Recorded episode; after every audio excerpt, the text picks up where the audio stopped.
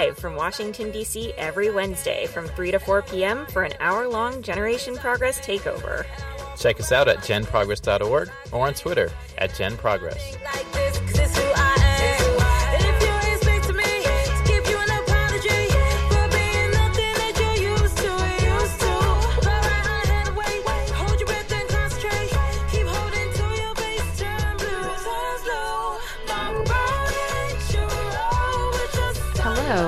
To the Generation Progress takeover of the Leslie Marshall Show.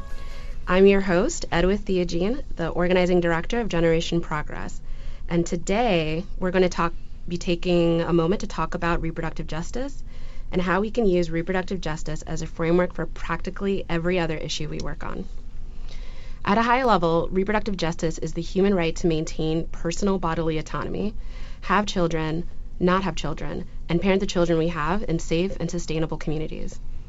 It is a movement and a framework that was coined by visionary black women activists in 1994 to recognize people who felt marginalized or sidelined by the existing women's rights movement, which centered the experiences of white women and primarily focused on abortion, often without discussing non legal barriers to abortion access, including cost, travel, travel time, and lack of childcare.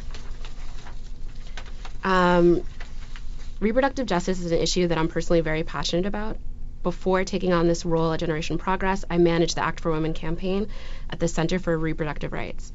Um, the Act for Women campaign is a national campaign to support the Women's Health Protection Act, federal legislation that ensures that pregnant people can have safe and accessible abortion no matter where they live.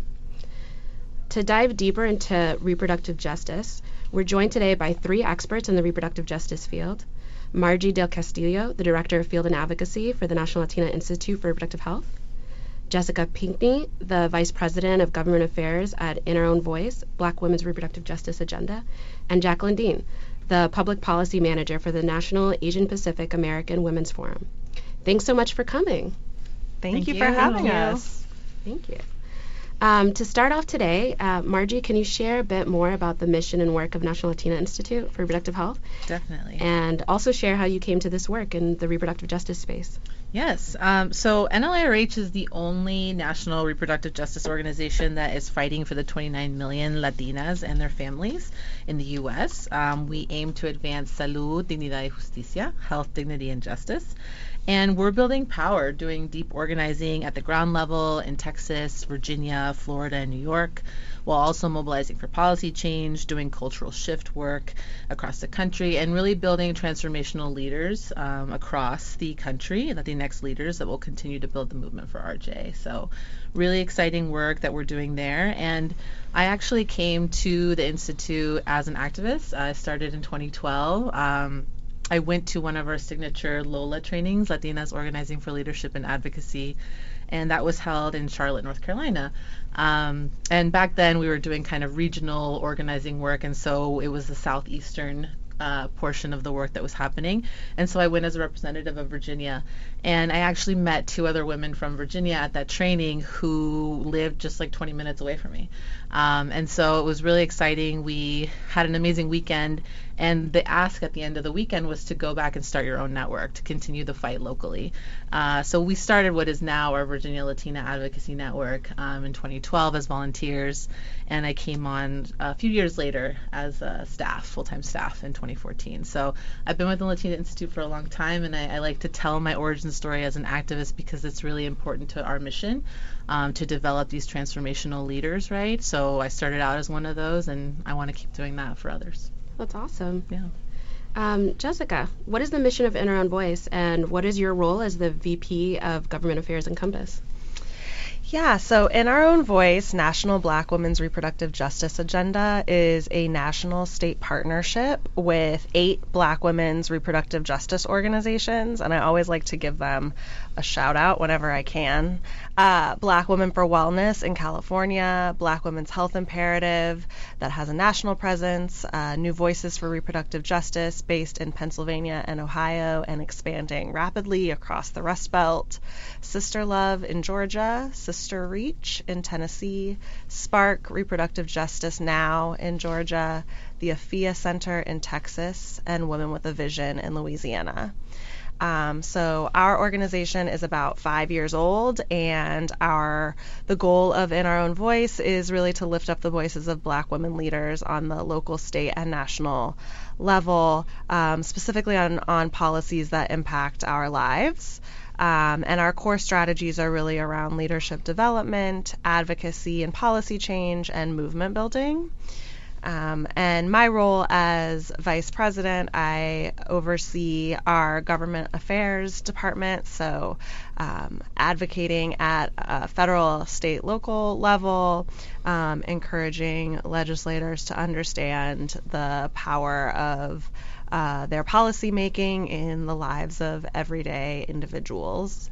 And um, I, I actually was just telling the story earlier this week on a maternal health panel about coming um, to reproductive justice, having always believed in the reproductive justice values, but never realizing there was a name for it, mm-hmm. and just feeling so at home once I realized that there was a movement and a space that. Uh, fully understood my lived experience and valued my um, my story, and so that is essentially what In Our Own Voice tries to do for others every day. Awesome. Thank you for sharing that.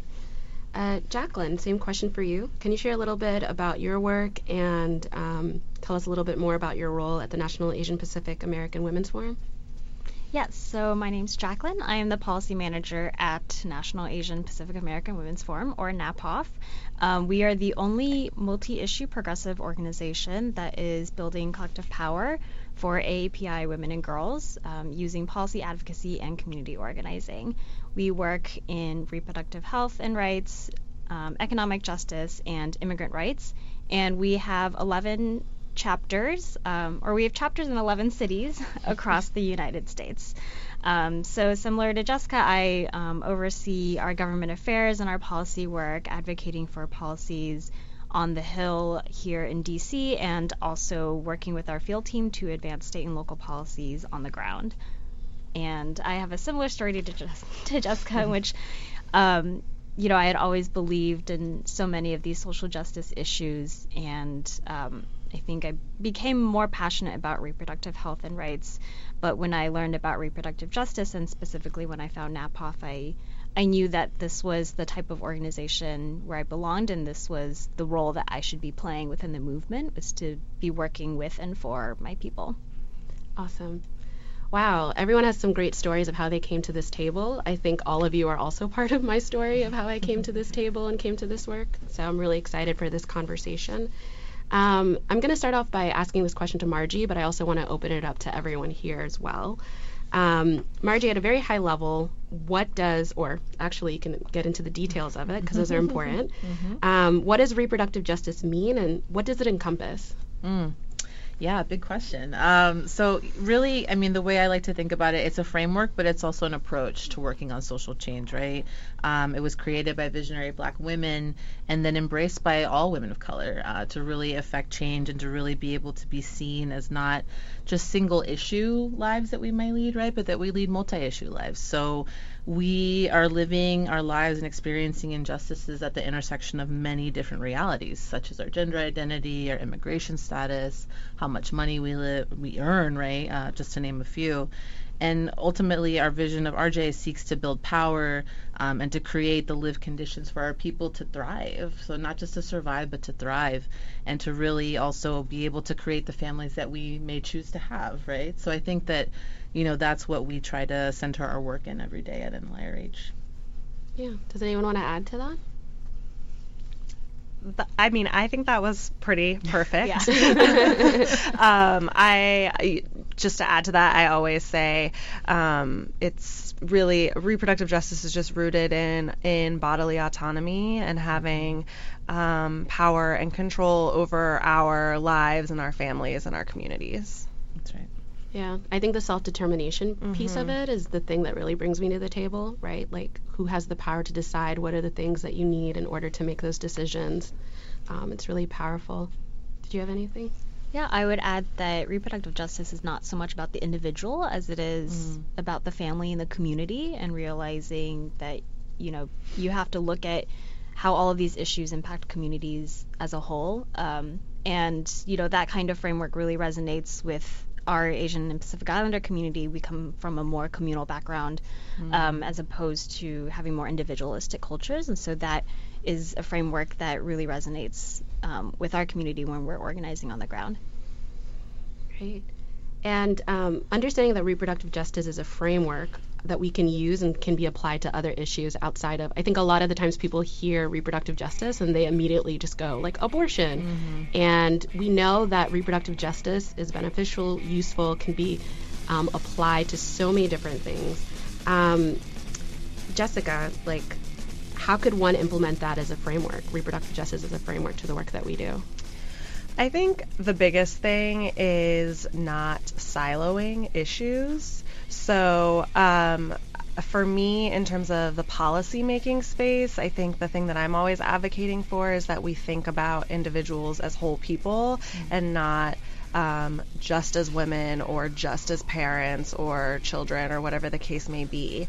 Um, as Margie was talking about, we certainly live at the intersections of uh, various identities. I don't get to show up just as a woman or um, just as a black person, just LGBTQ, just an immigrant or so on and so forth. And so I think um, in terms of implementing the framework, it's really important to think holistically about people's lives, particularly when we're looking at, at policy making. Um, and I think particularly when we look at the federal level, um, it's not always done that way, right? When you meet with your legislator, they have a staff member who handles healthcare and a staff member who mm-hmm. handles environment and mm-hmm. so on and so forth. And I think um, a lot of the work that I see uh, reproductive justice organizations doing in the po- policy space is to try and break down those silos and have folks understand that that's not how we're seeing our lives and that's not how we can legislate. Thank you. All right, we're going to take a quick commercial break, but to recap, we're speaking with Margie de, la Castillo, Director of Field and Advocacy for the National Latina Institute for Reproductive Health, Jessica Pinckney, the Vice President of Government Relations at In Our Own Voice, and Jaclyn Dean, the Public Policy Manager for the National Asian Pacific American Women's Forum. We'll be back with you with more after this break.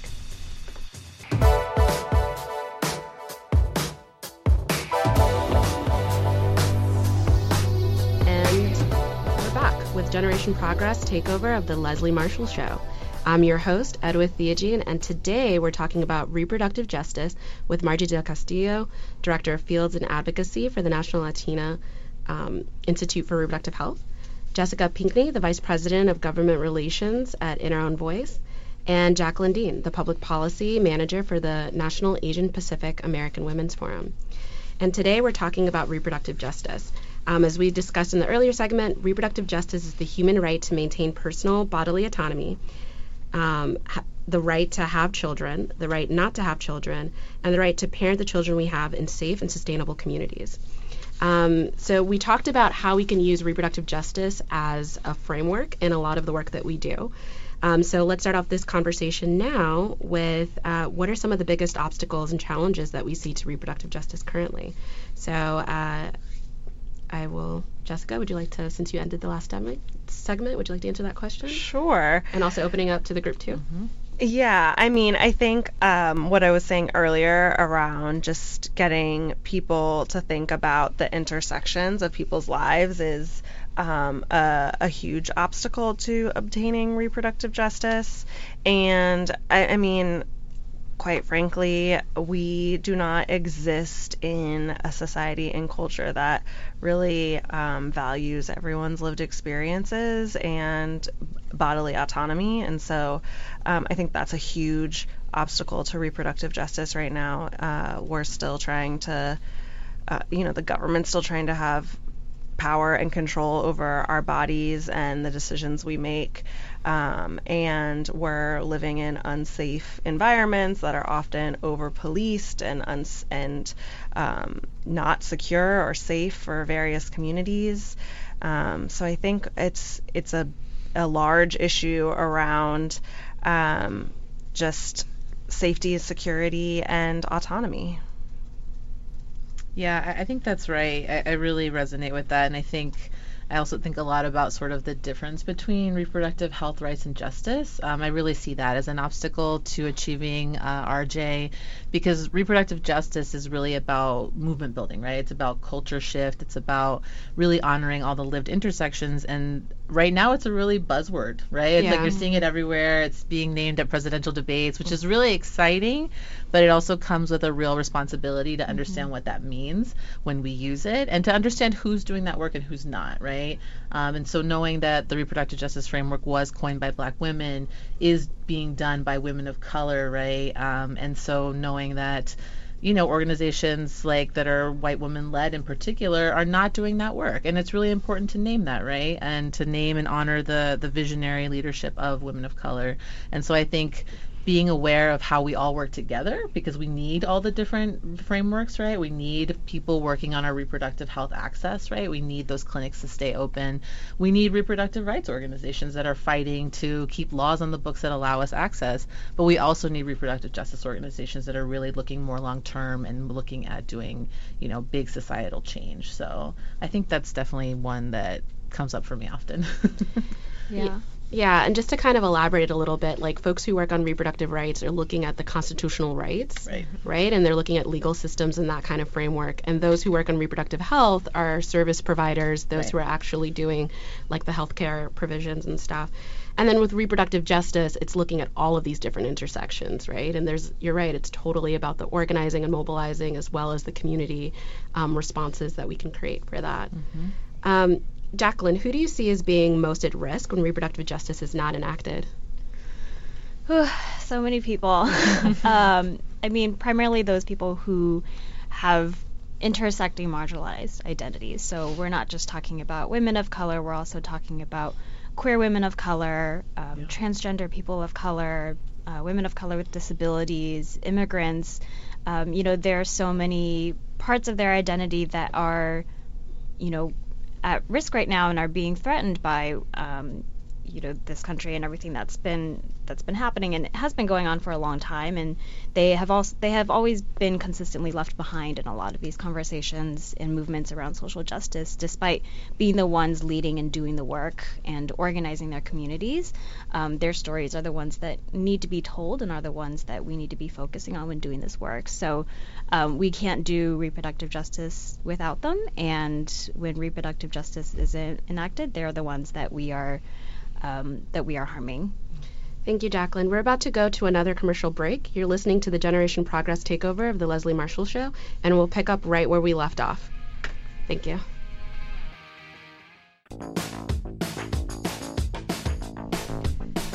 Welcome back to the Generation Progress takeover of the Leslie Marshall Show.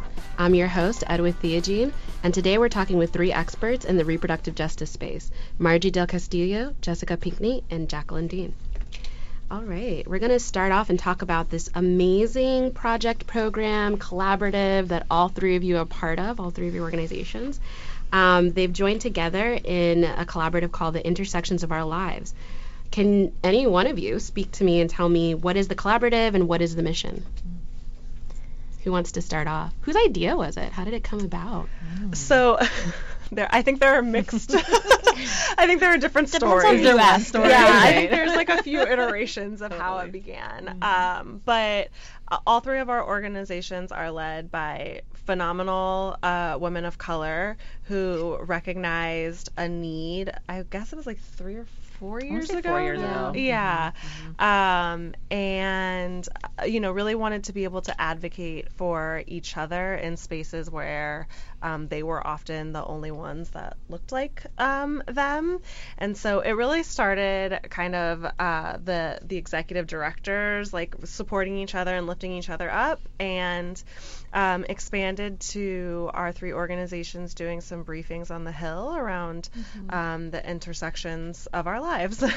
so we did a series of briefings um, a couple years ago, and they were really well received, particularly by staff of color on the Hill.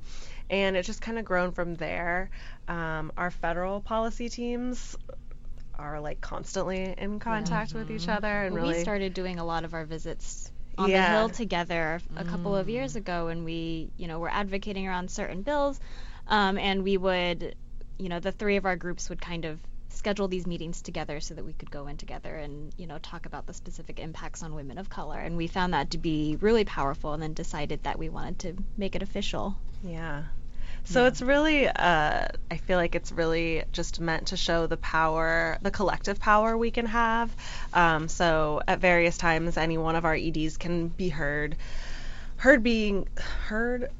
Be heard saying words um, that we have um, clout individually, but we have power collectively. That's Um, and I really love that that that's kind of like part of intersections. And then Yeah. we had just an awesome. Oh my gosh, an amazing day! And I think like so since 2016, I think the work's been really strong federally, uh, but there was this desire to bring in all these other folks, right, that work out in the states and across the country, um, and so the idea was to mobilize close to 300 women of color from across the country to DC for an advocacy day.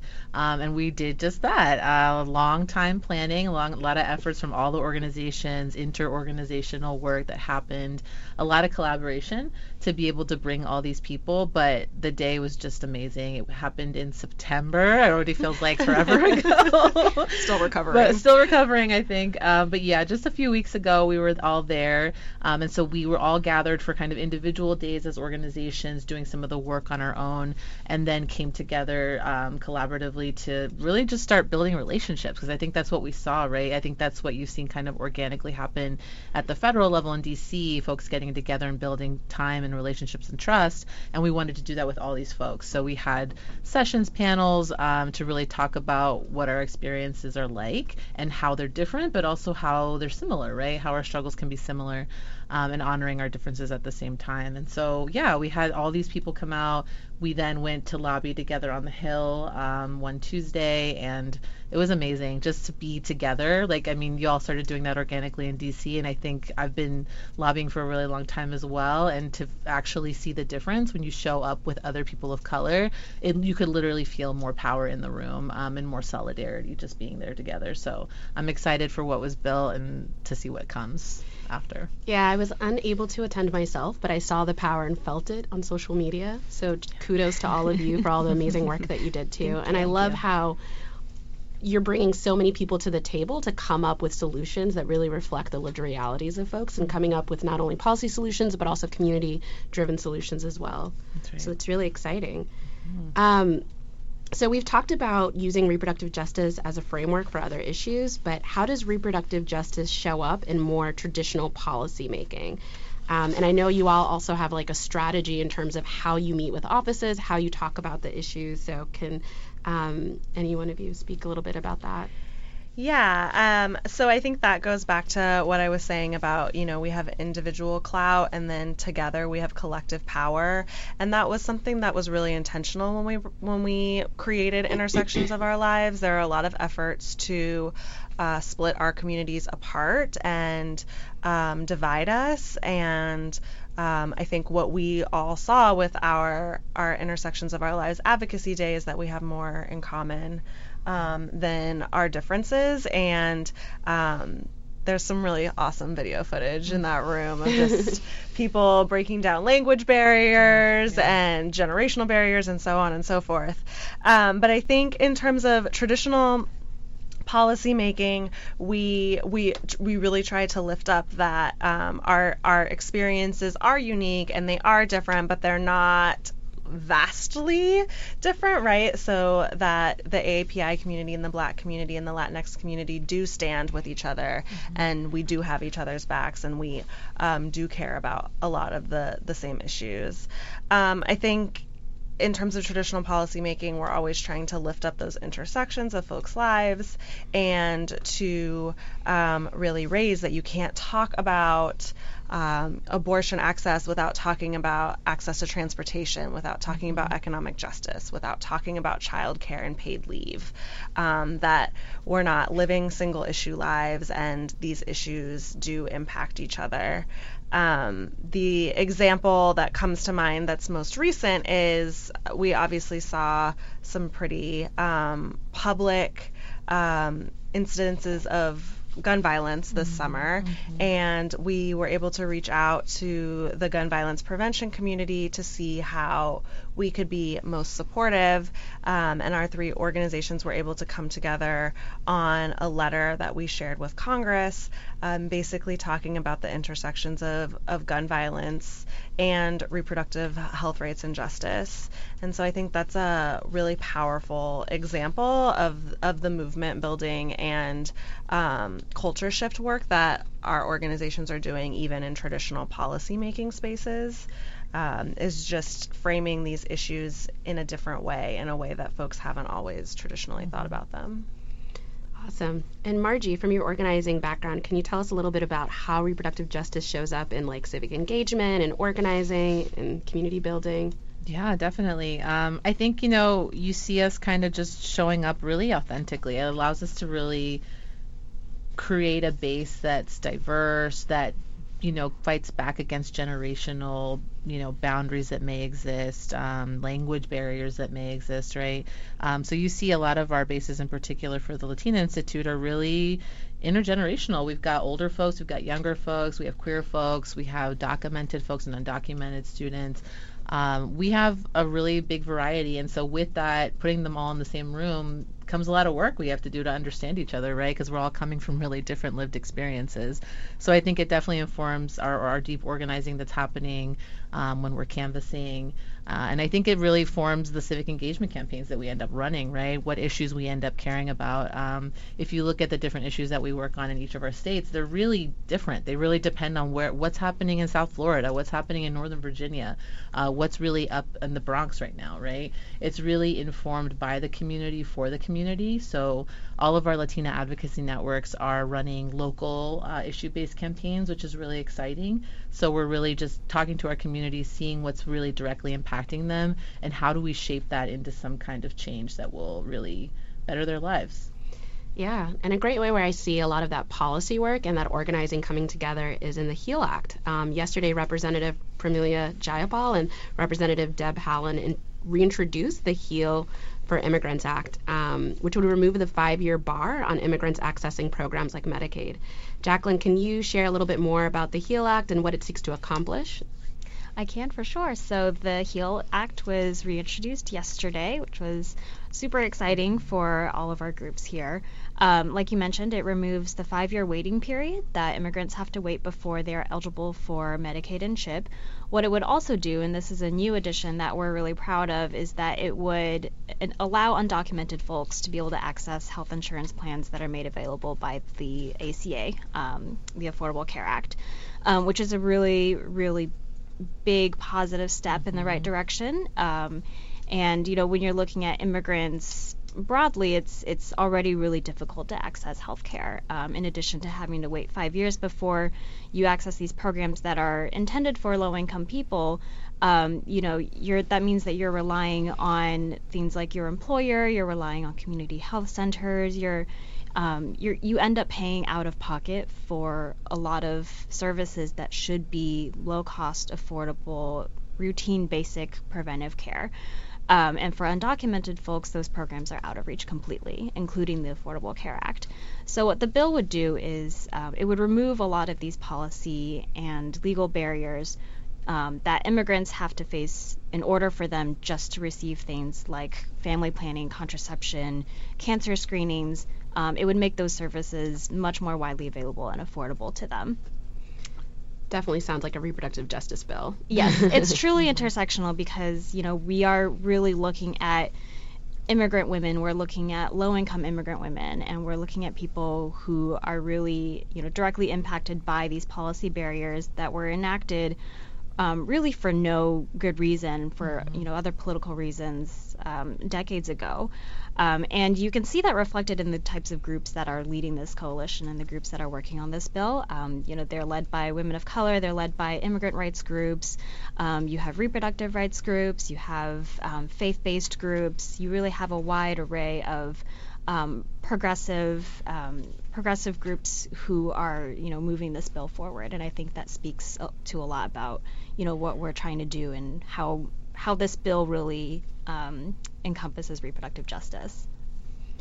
Yeah, and I think all of the groups here at the table have signed on to basically support and are leading a lot of this uh, mm-hmm. work around the HEAL Act. Um, Margie, can you tell us a little bit about the National Latina Institute support for HEAL? Yeah, um, we were really excited in particular to, you know, speak on that during our lobby day for Intersections of Our Lives. Um, we, I was actually leading a group of folks from New York, and a lot of their representatives were already on the Each Woman Act, which we were also lobbying on that day. So we really got to spend more time talking about HEAL, um, and just the stories that were coming out really reflected the need for HEAL right now. Like, um, you know, like we've been talking about, there's really not a lot of access for immigrant people and healthcare, and healthcare being such a huge issue right now, not just in in the debates and in the election, but really just on, for everyday people, right? Um, it's something that is really a huge concern and something that we are going to be continuing to work on. Thank you. We want to hear more about this. Um, we're about to go to another commercial break. You're listening to the Generation Progress takeover of the Leslie Marshall Show, and we'll pick up right where we left off and talk more about immigration, the HEAL Act, and maybe public charge.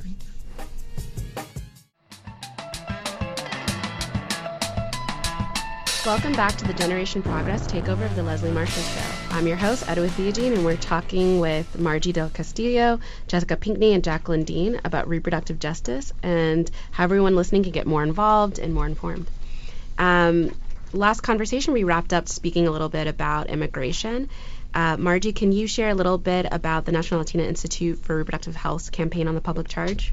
Yeah, so last year we started um, hearing from our community just a growing sense of fear um, that was going around, a lot of misinformation in particular, as we found out that a new rule would be published on public charge. Um, and so we've known that's been an issue for our community for a long time, but in the current climate of, of you know deportations and family separation, this was just another layer that was really honestly terrifying our communities. We started seeing declining participation in our meetings.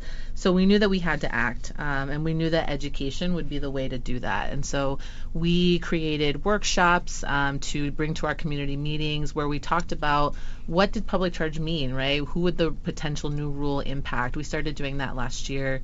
We were also part of the Protecting Immigrant Families campaign uh, that collected, I think, over 250,000 comments, right? Uh, we were able to collect comments as well from our base in English and Spanish, which was really exciting, bilingual comment collection uh, effort that we did. And so we did that and ended the year really strongly with that work, and our community felt more empowered for it. You know, they felt like we were taking action, we were trying to do something. Um, and then this year we kind of reamped that campaign again once we knew when the rule might be published um, and just started talking to folks about who and who may not be impacted. And so we were able to see a really good win with seeing the, the rule postponed um, and some litigation coming through for communities. So it was really exciting, and the work's not over on that, but I think for now we can do a temporary celebration. Um, and, you know, really, we were very excited at the end to really involve our community step by step in this issue. That's awesome. Great work. Yeah, thank you. Um, and moving forward to sort of some positive stuff, I heard that there's a lot of great state activity that's happening. Yes, there's a lot. I mean, I think for our Latina advocacy networks in particular, um, we're really working on a lot of exciting proactive work. Uh, we are really supporting the abortion funds in Texas as they push what's called Rosie's Law, um, that would remove barriers to abortion access uh, for the Medicaid program in Texas, which is really, you know, people talk about Texas being a conservative place. It's changing. It's changing a lot, um, and we're turning the tide there.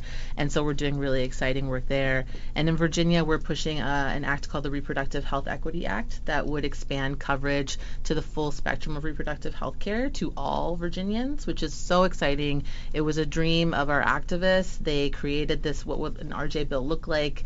Um, they saw this model legislation that had passed in, in other states, um, primarily in Oregon, right? And they wanted to do it in Virginia. So they've, you know, worked on their stories. They've mobilized to the to the Capitol in Richmond. So really exciting work there, and it's going to be a long-term process, but it's a really exciting opportunity to be proactive and not just doing defensive work. Great. Yeah. Um, does anyone have any like state work or anything that's happening that we'd like to bring attention to?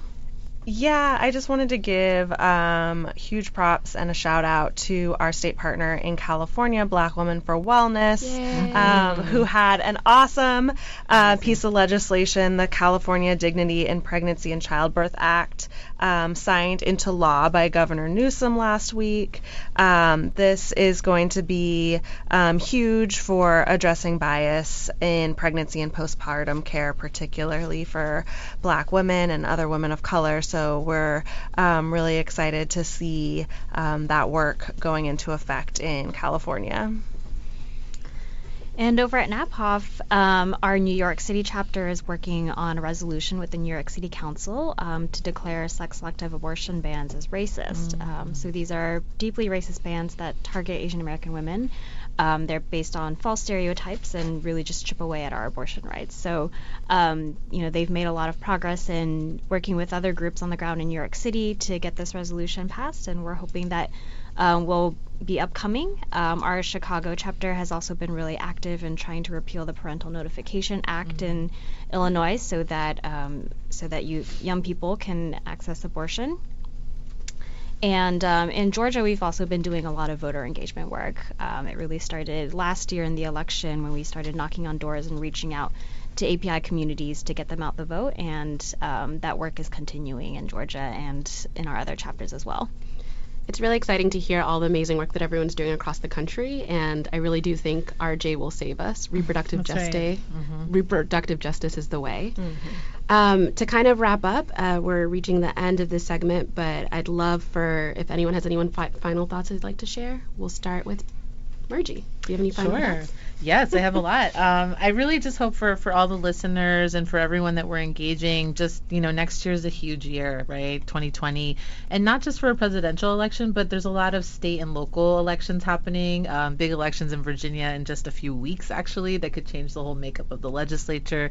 So look out locally, right? Our eyes are all on the debates and and what's happening at that level, but look to your counties, look to your cities, look to your state um, legislatures and see what you can do. See what candidates are out there running that you can support. See what issues are moving that you're excited about and want to plug into your local advocacy organization that's working on them. I really encourage everyone to, to think locally. Thanks. Uh, I cannot co-sign all of that enough. um, in our own voice is thrilled to have our I Am a Voter campaign. Um, you can learn more about that campaign at blackwomen.vote. Um, but essentially, it's lifting up the lives and voices of black women um, and um, en- engaging black women in conversations about the issues that matter to them and what brings them to the polls. Um, so we're really excited to continue that work in 2020.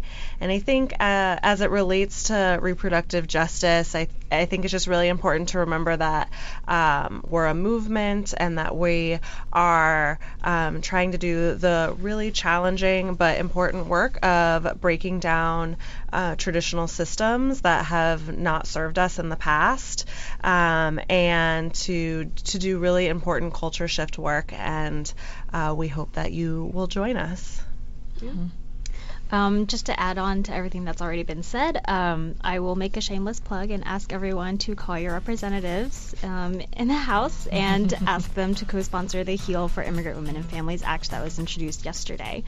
Um, and I also want to you know, emphasize that the HEAL Act is very proactive, and that's exactly what we should be doing in reproductive justice. Like Margie said, we can't be playing defense all the time. We have to be demanding justice and laying our future out for us. Thank you so much to all of our guests. This is our time for today. It's been so much fun talking yes. about reproductive justice. I encourage everyone to look it up, learn more about it, and look up all these great organizations. Thank you.